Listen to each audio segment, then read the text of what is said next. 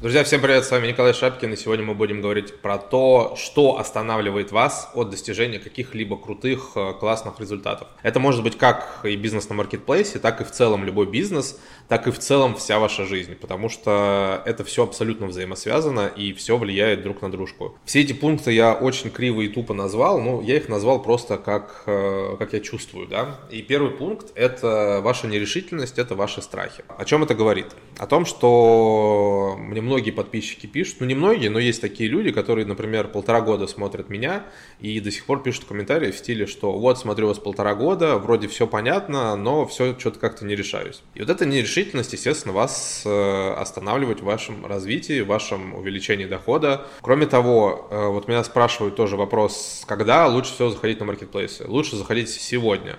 Завтра уже будет чуть сложнее, потому что конкуренция везде ужесточается. Маркетплейсы закручивают гайки, государство закручивает гайки и так далее и тому подобное. Каждый кризис, если вы к кризису подходите без какого-то определенного количества денег наличными а, в кармане, вы уже проигрываете, вы уже очень сильно от него страдаете. И, соответственно, вы не можете воспользоваться никакими преимуществами этого кризиса. А вы знаете, что кризис это преимущество. Вернее, в кризисе есть преимущества, которые вы можете использовать. И там, например, выкупать активы за бесценок, э, ну и так далее. Соответственно, нерешительность и страхи, я не знаю, как их побороть, скажу честно, как-то я их поборол. Э, кроме того, вот все остальные тоже моменты, которые будут звучать в этом видео, они, возможно, влияют на тебя, что ты эту нерешительность перебарываешь, что ты эти страхи перебарываешь. Поэтому мы будем двигаться дальше. Каждый сам должен для себя копаться в себе.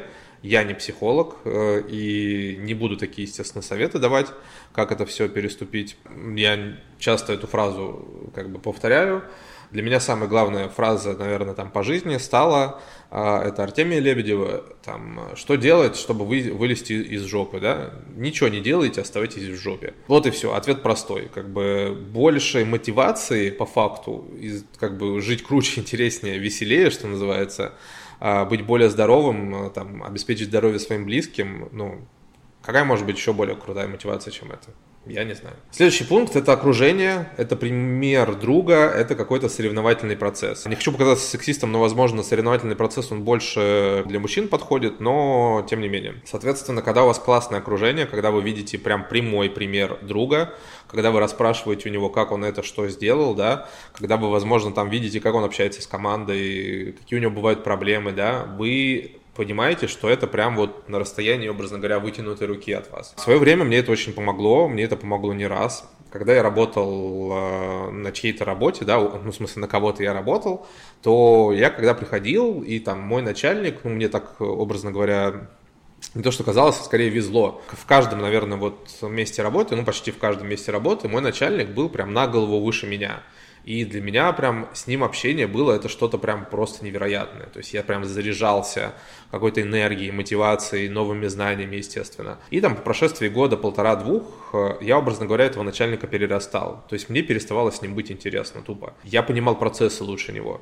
Я там уже подсказывал какие-то решения более там крутые, чем он мог придумать. И так далее и тому подобное. И, соответственно, таким образом я постоянно рос на планку, на планку выше. И мне это очень помогало. Пример друга то же самое. Даже даже вот э, беря Amazon, как я начинал, когда я был один, мне не с кем было общаться, ну там кроме людей в онлайн-школе, да, с которыми я начинал, все шло ни, ни шатка, ни валка. У меня не было сильной мотивации, потому что у меня был параллельно свой э, бизнес, который мне приносил доход. Amazon вроде это сложно, вроде это непонятно, вроде это большие риски. Но когда я познакомился там более близко с одним человеком, и у него как-то все быстро закрутилось. Он там э, начал нанимать команду, он начал быстро делегировать, он начал начал платить каким-то коучам больше, чтобы они давали ему супер какие-то советы. И, блин, у него все завертелось, у него все получилось.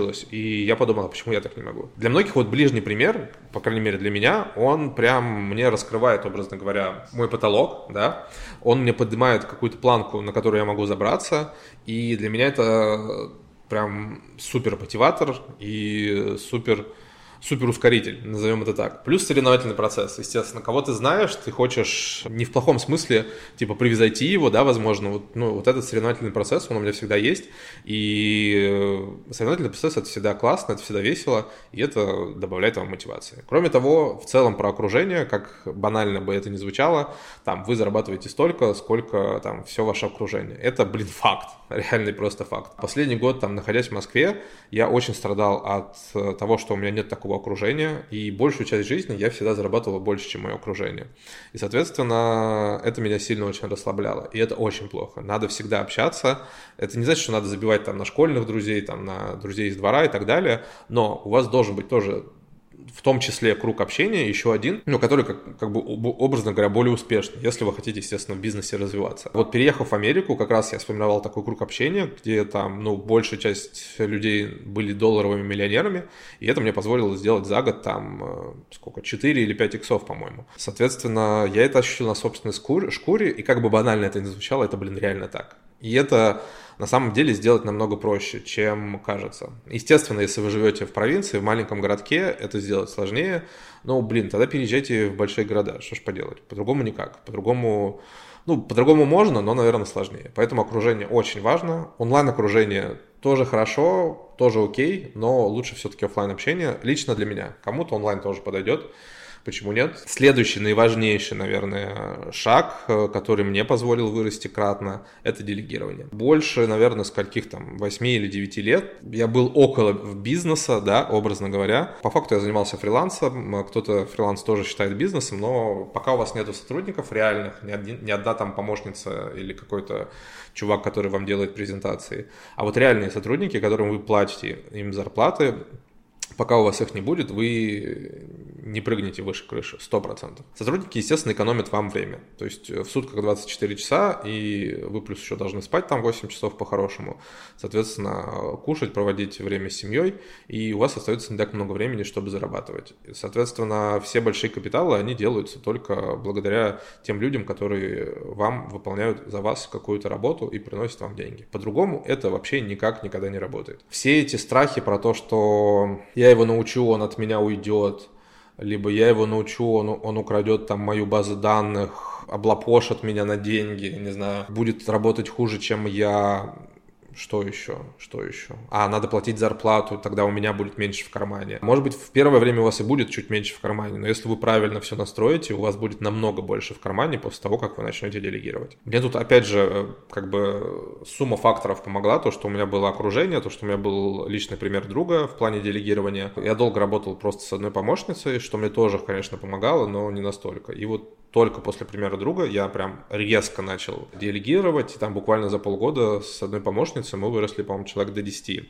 И прошло это достаточно безболезненно. И тут даже главное не какие-то ваши hr навыки, что называется, да, тут как бы я это вообще, честно говоря, ничего никогда не изучал, и вот за, за все время там через меня прошло, наверное, более 50 уже человек, мне кажется и только с одним или с двумя мы расстались из-за того, что они делали плохо свою работу. Все остальные либо уходили просто, когда хотели что-то большего, либо там, ну, сокращение из-за кризисов, да, к примеру, происходило, либо просто я переставал этим направлением заниматься. Ну, а так все люди у меня работают достаточно долго, все работают хорошо, и, ну, как мне кажется, я умею понимать что называется. Я, я, вернее, умею подбирать тех людей, кто будет хорошо работать, за кем не нужен какой-то большой надзор, и я вот стараюсь таких людей выбирать. Тут сложно, конечно, какие-то советы давать, как людей отбирать, что с ними делать. Это целая наука, это очень сложно. Но, блин, на старте собрать команду из пяти людей, ну, это реально легко. И, ну, это не сложно, по крайней мере. И просто попробуйте. Если вы не будете пробовать, если вы, опять же, там не будете тестировать, да, как все мы штуки тестируем на маркетплейсах, у вас тогда ничего не получится. В наборе персонала нужна такая же практика, как и во всех других э, штуках в бизнесе. И без этого, ну, просто никуда. То есть посмотрите, вы хоть 50 видосов, там, э, купите себе курсы по найму сотрудников или еще что-то, это вам, это вам поможет, конечно, но без практики никуда. Я, например, с родственниками не, не могу работать, вот лично про себя скажу, а кто-то умеет, и кому-то типа окей, и там хорошие семейные бизнесы, да, они строят. Поэтому тут каждый должен сам решать для себя, как он это будет строить, но делегировать нужно. Без этого, ну, вы не будете расти, 100%. Либо вы просто будете зарываться, будете работать по 12 часов в день и просто возненавидите то, что вы делаете. А это, наверное, самое худшее, что вас, опять же, будет э, тормозить. Да, я, кстати, про этот пункт даже не написал, а вот любить свое дело – да, любить свое дело – это очень важно. Даже не то, что любить, скорее, ну, потому что реально сложно. То есть все вот эти вот там коучи советуют, найдите то дело, которое там вы любите, и вы не будете работать никогда э, за всю свою жизнь бла-бла-бла. Конечно, кому-то везет, и кому-то может прям на супер любимом э, деле, у которого там прям у него, ну, passion к нему, да, работать и зарабатывать, но в большинстве своем это не так. Например, э, там, я очень люблю пейнтбол, да, но я понимаю, что нормально больших денег на этом, ну, никак не заработать, даже если у меня будет топ-1 бренд в, в этой нише. Поэтому это просто хобби, оно так и останется. Выбирайте то дело, которым просто хотя бы интересно заниматься, хотя бы на старте,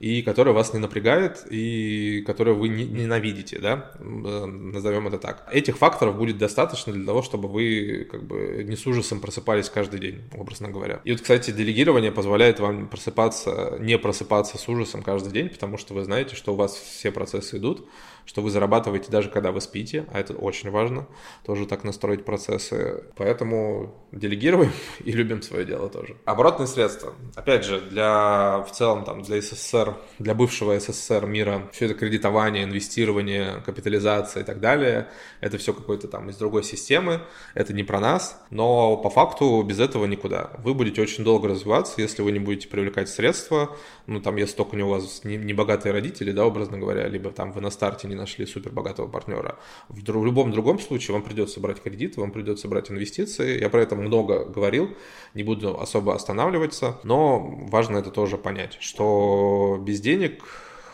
который особенно в бизнесе на маркетплейсах, особенно в товарке, без денег, ну, просто никуда. Потому что, чтобы вам масштабироваться, вам нужно закупить больше товара. Чтобы закупить больше товара, вам нужны деньги. Поэтому не боимся. Естественно, берем их с умом, э, стараемся наименьший процент брать. И как только сделали рабочую модель, кредиты, инвестиции – это абсолютно окей, и без этого вы никуда. Следующий пункт я написал упертость там, где не нужно. Очень часто ко мне там э, ну, приходят на консультации, либо на услуги в наше агентство э, люди с откровенно хреновым товаром. Либо они его производят, производить ничего другого не умеют и не хотят искать другой товар, и типа все на маркетплейсах продают, и я пойду. Либо же они выбрали неправильный товар, но уже закупили его в большом количестве и типа не хотят, э, что называется, признавать свои ошибки, сливать его и идти дальше. Это неправильно, потому что очень часто, когда товар не пошел, в целом на российских маркетплейсах такое мало, честно говоря, происходит, если уж, ну, это совсем какой-то пиздец должен быть. Но тем не менее, ну, на Амазоне такое чаще происходит, да. И люди, они до конца упорствуют. Они тратят еще больше денег каждый месяц, чем зарабатывают, чтобы распродать тот, тот, тот товар, который есть. И по факту они ничего не получают, они только тратят свое время, они тратят свои нервы на по факту ненужную работу, которая ничего им не принесет. Они могли бы это же время потратить на зарабатывание новых денег, либо же на вложение денег, которые уже есть, в новый товар и успешно начать заново развиваться. Поэтому я всегда стараюсь идти туда, где мне интересно и где мне относительно легко. Ну или относительно легко будет построить команду, которая за меня будет делать те или иные процессы. Очень часто люди тоже выходят с каким-то сложным очень товаром. Они идут в сложные ниши, потому что думают, что там ну, больше конкуренции.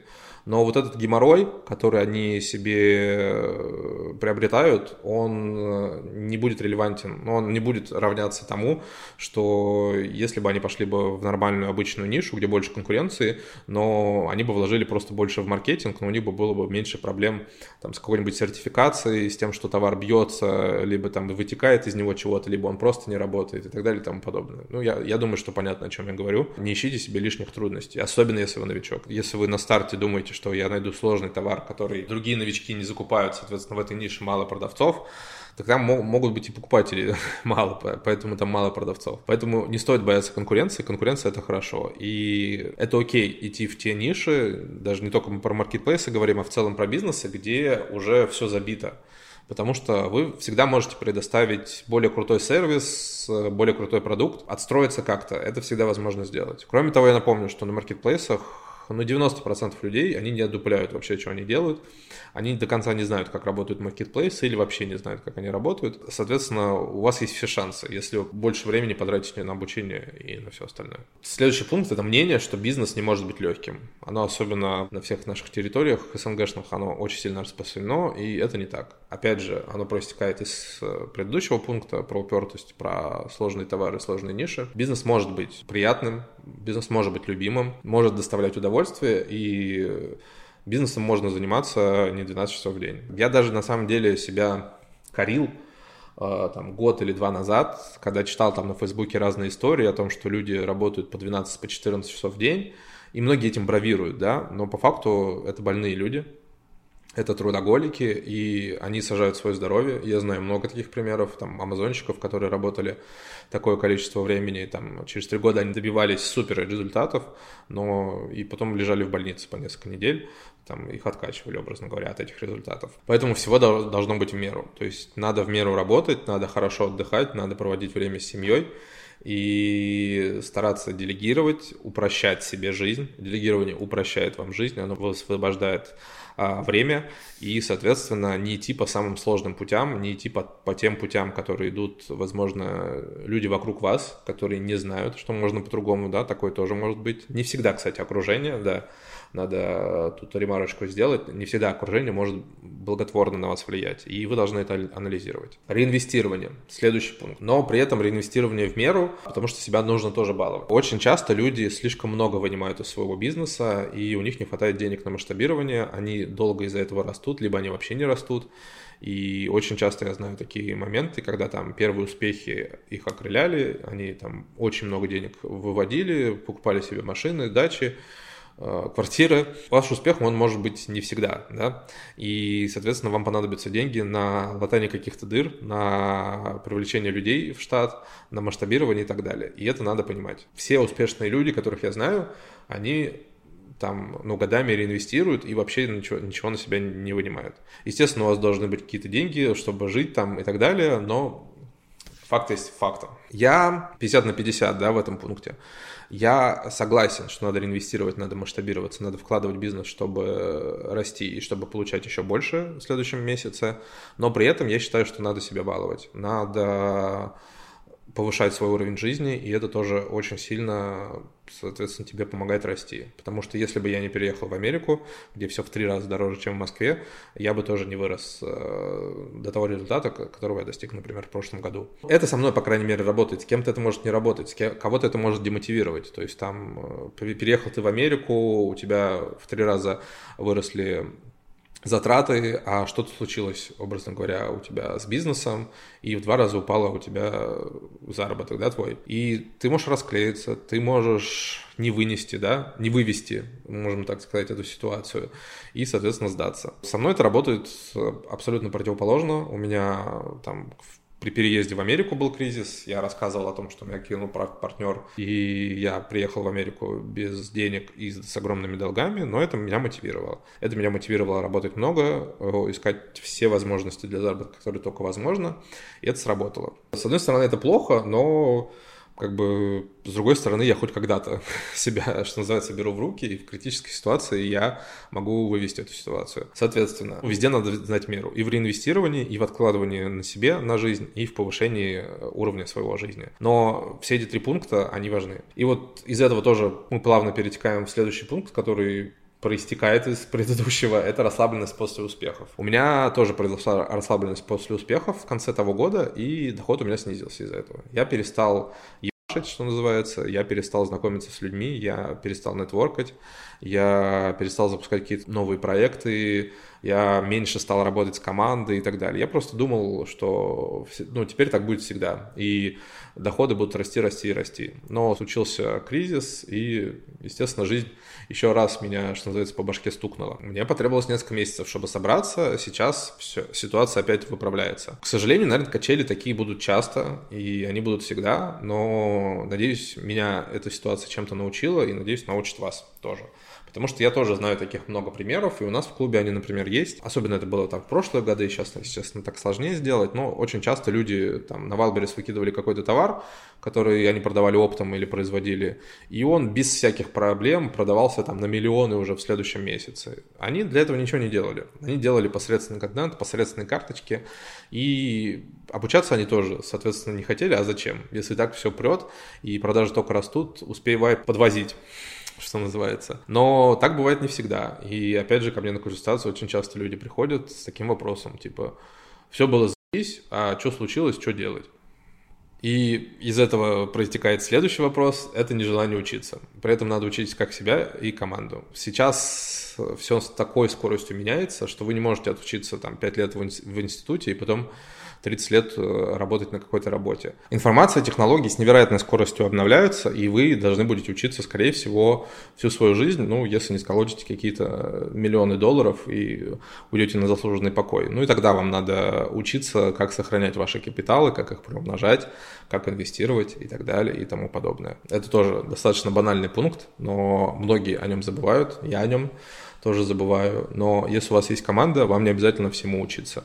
Вам не обязательно все делать самому. Очень много предпринимателей, я знаю, которые, ну там вышла какая-то фишка, они должны ее сначала сами проанализировать, либо сами вывести там на новый маркетплейс продукты, и только после этого передавать команде. Я вот вообще не про это. Я изучаю то, что мне нравится, то, что считаю, ну, наверное, сверхсложным, типа не могу это делегировать команде, но большую часть я стараюсь делегировать команде, чтобы они изучали этот вопрос, они проводили аналитику, они чему-то учились новому, и, соответственно, потом там на каких-то созвонах или, или, еще, или еще как-то я узнавал тоже от них эту информацию, и я считаю, ну, лично для меня это более правильный подход к ведению своему бизнесу. Друзья, я надеюсь, вам было супер интересно или просто интересно. Я старался, по крайней мере. Пока.